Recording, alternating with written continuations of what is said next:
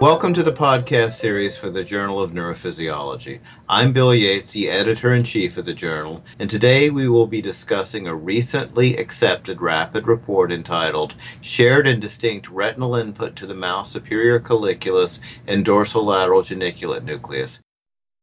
Before we begin, let's have our guests introduce themselves.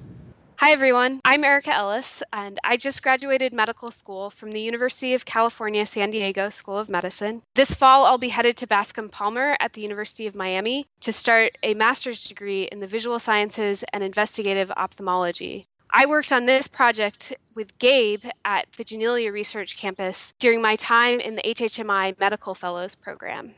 My name is Gabe Murphy. I'm currently at the Allen Institute for Brain Science, although, as Erika mentioned, the work we did together was at, at HHMI's Janelia Research Campus.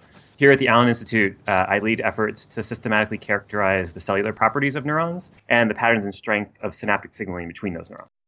Hi, I'm Greg Schwartz. I'm an assistant professor in the departments of ophthalmology and physiology at Northwestern University. I study visual processing in the retina. Hi, I'm Sam Solomon from the Department of Experimental Psychology at University College London. I've studied the signals that are sent along visual pathways in the primate brain for many years. At UCL, we have also been looking at visual pathways in mice. Thank you, everybody, for joining me here today. Greg, how about starting things off for us? Sure, Bill. Erika, this was a really nice study on a number of levels, but I want to start with the methodological aspects because I think it sets a really high standard in that regard. What were some of the technical challenges that you encountered in retrograde labeling from these two different brain areas? Do you think that the strategies you used to overcome these challenges and the controls you employed to check for specificity could be used in other tracing studies throughout the brain? Thanks, Greg. That's an excellent question. The primary goal of our project was to compare the retinal inputs of the superior colliculus and the dorsal lateral geniculate nucleus. And to do this, we used retrograde labeling techniques to identify populations of retinal ganglion cells that project either to the superior colliculus, the LGN, or to both areas. Now, one of the technical challenges we encountered in this project was finding a tracer that would provide unbiased, robust, and specific labeling unbiased in that we wanted to label all the classes of retinal ganglion cells projecting to an area, robust in that we wanted the tracer to have efficient uptake in order to label the highest proportion of cells projecting to that area, and specific in that we only wanted to label cells that had axon terminals within our target area while avoid labeling cells with axons that pass near or through the target area. So we found that lipophilic dyes, such as DiO or DiI,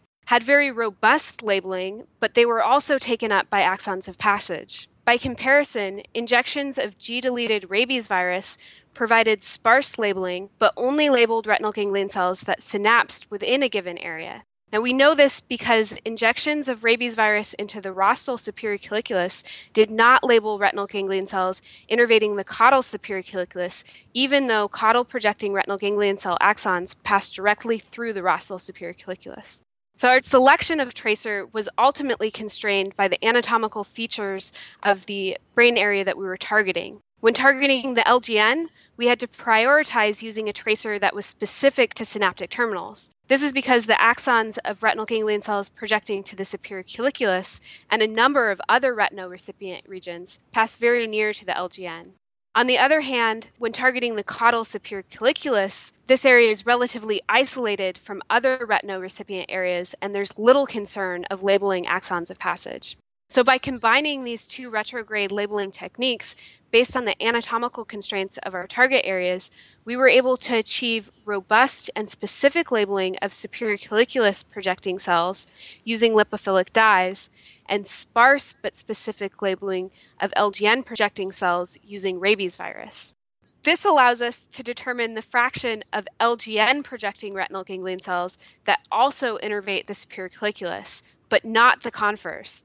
That is, we can't tell the fraction of SC projecting retinal ganglion cells that also innervate the LGN without a way to both robustly and specifically label LGN projecting retinal ganglion cells. So I think these challenges just emphasize the importance of considering both the properties of the tracer and the anatomical constraints placed by the targeted brain area when you're conducting tracing studies.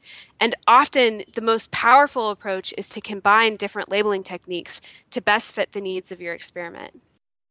Great, thanks very much, Erika. What surprised you about the different retinal information sent to LGN and SC, given the dogma about these two different brain areas?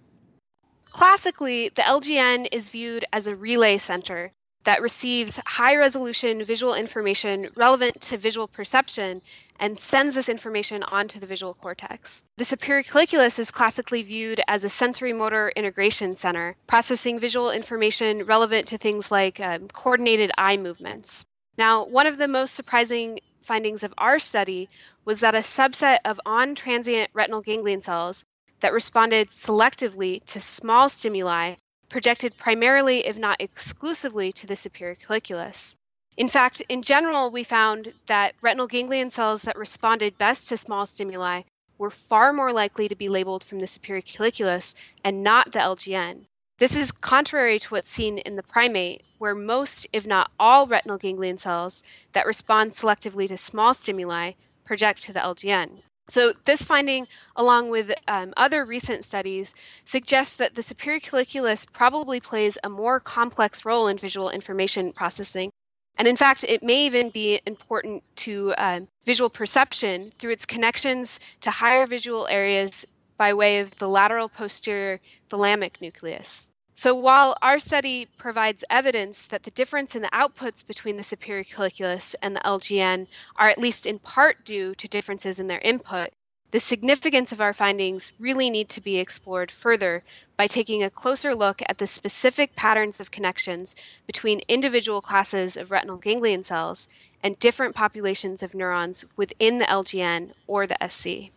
Thanks so much, Erika. That's a great segue to my next question for Gabe. So, your group has also worked on the response properties and connectivity within SC and between SC and other brain regions, including LGN. How does this new work add insights about what kinds of visual information may flow between these two brain areas and how they interact with each other?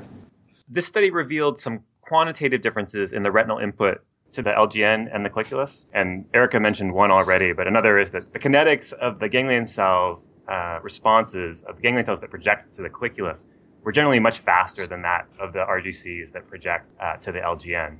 But the qualitative picture that emerged is that much of the ganglion cell input to one structure is also conveyed to the other.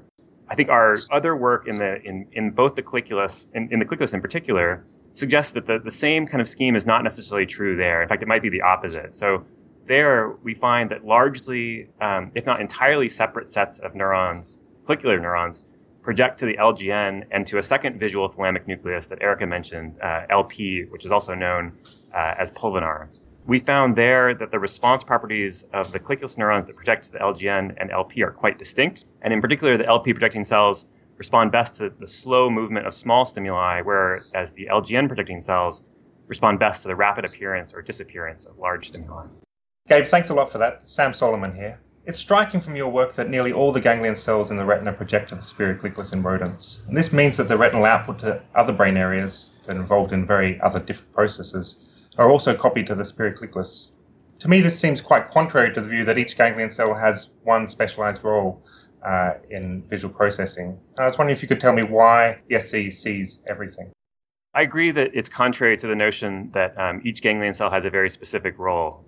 I'm not sure I subscribe to that notion, but I think it's one that's kind of been around for a while. And indeed, there are ganglion cells that avoid the colliculus and seem to serve a very particular role. And the classic example of that are the on direction selective ganglion cells that innervate the accessory optic system. That is the system that's responsible for detecting and compensating for global motion. On the other hand, some of our other work that uh, not in this paper, you know, indicated that we found on direction selective ganglion cells that were retrogradely labeled from the colliculus and those on-direction selective ganglion cells projecting to the colliculus are qualitatively quite similar uh, to the on-direction selective ganglion cells that project elsewhere. So I think your point is well taken in that the colliculus is getting input from most, if not all, of the types of ganglion cells that are innervating the rest of the brain. So with regards to the colliculus seeing all of the visual input, I think it just reinforces the idea or the kind of suggestion I think that's really gathering steam at this point that the colliculus might be playing a, a, substantially stronger or more important role in visual processing than, than it's really gotten credit for for a while. There's quite a bit of work uh, over the last decade or so from a number of groups. Rich Krauzlis is, is certainly one of them that's identified roles for the colliculus in really quite complicated visual tasks. And it might well be that the ability of the colliculus to underlie that visual functionality is dependent on it having access to as much information about the visual scene as possible. And, and one way to do that is to have as many, if not all, the different types of ganglion cells that exist project to the colliculus. Thanks, Gabe. So, one of the really beautiful things about this work is trying to marry two different techniques to characterize uh, nerve cells, functional and anatomical. And I know that you think that there are many possible ways to categorize a nerve cell, for example, the morphology of it, the transcriptome, the connectome, or its functional response. Do you think there is a more important way for actually forming natural classification schemes of nerve cells that perhaps your work sheds light on? I think at this point, and, and for a while now, it's been relatively easy to distinguish cells on the basis of a given factor, you know, like a transcription factor that they express or the cell's morphology. But in my opinion, it really only makes sense to think of the cells as belonging to distinct groups or classes when a variety of cellular signatures co-vary reliably. So that is when you can predict, for example, the transcriptomic features of a given cell from its somatodendritic morphology, or you can predict the cell's response to visual stimuli from the downstream neurons or areas that that cell innervates. So in short, I think it's the combination of cellular signatures rather than any one cellular signature in particular that provides the most meaningful and robust way to distinguish and classify different neurons, whether they're in the retina or in downstream regions for that matter. Thanks, Gabe. So, Erika, given your background and your upcoming career, looking at the results from the broader perspective, what do you think we might learn about human vision in health or in disease from these kinds of experiments? There are a number of constraints that limit our ability to explore the projections of primate retinal ganglion cells in the way that we can in rodents. Nonetheless, we think that many of the general principles that emerged from our study and other rodent studies will apply to the visual system in humans. Now, the visual system is better understood than many other sensory systems, and yet there's still a lot to learn if we're to understand the basis of visual perception and to develop effective treatments for visually impairing diseases. Our study highlights some information that's relevant to many currently developing treatments. For example, with retinal degenerative diseases, patients lose the photoreceptive layer in their retina. Current efforts aimed at restoring vision in these patients use techniques that introduce photosensitivity to either retinal interneurons or directly to the retinal ganglion cells themselves. Now, these technologies are still very early in development, and they don't necessarily maintain the selective response profiles of different classes of retinal ganglion cells. In order to be able to restore normal physiological vision to these patients, these treatments not only need to restore photosensitivity to the retina, but also to reproduce the specific patterns of activity elicited by light stimulus in different classes of retinal ganglion cells. In order to do this, we really need to have a better understanding of the response properties of these different classes of retinal ganglion cells. Knowing where different retinal ganglion cells project is also important in developing treatments. For example, in glaucoma, high intraocular pressure causes the loss of retinal ganglion cell axons and eventually the death of the retinal ganglion cell layer. Treatments aimed at restoring vision in these patients focus on ways to regenerate retinal ganglion cell axons or stem cell therapies to produce completely new retinal ganglion cells. For these treatments to work, it is important to know the appropriate targets for different classes of retinal ganglion cells and to understand axon targeting in order to send the correct visual information to the proper downstream areas. Other techniques to restore vision aim to bypass the retina altogether by providing direct stimulation to V1 or other cortical areas. And for these techniques to work, we really need to have a better understanding of the inputs that these areas receive.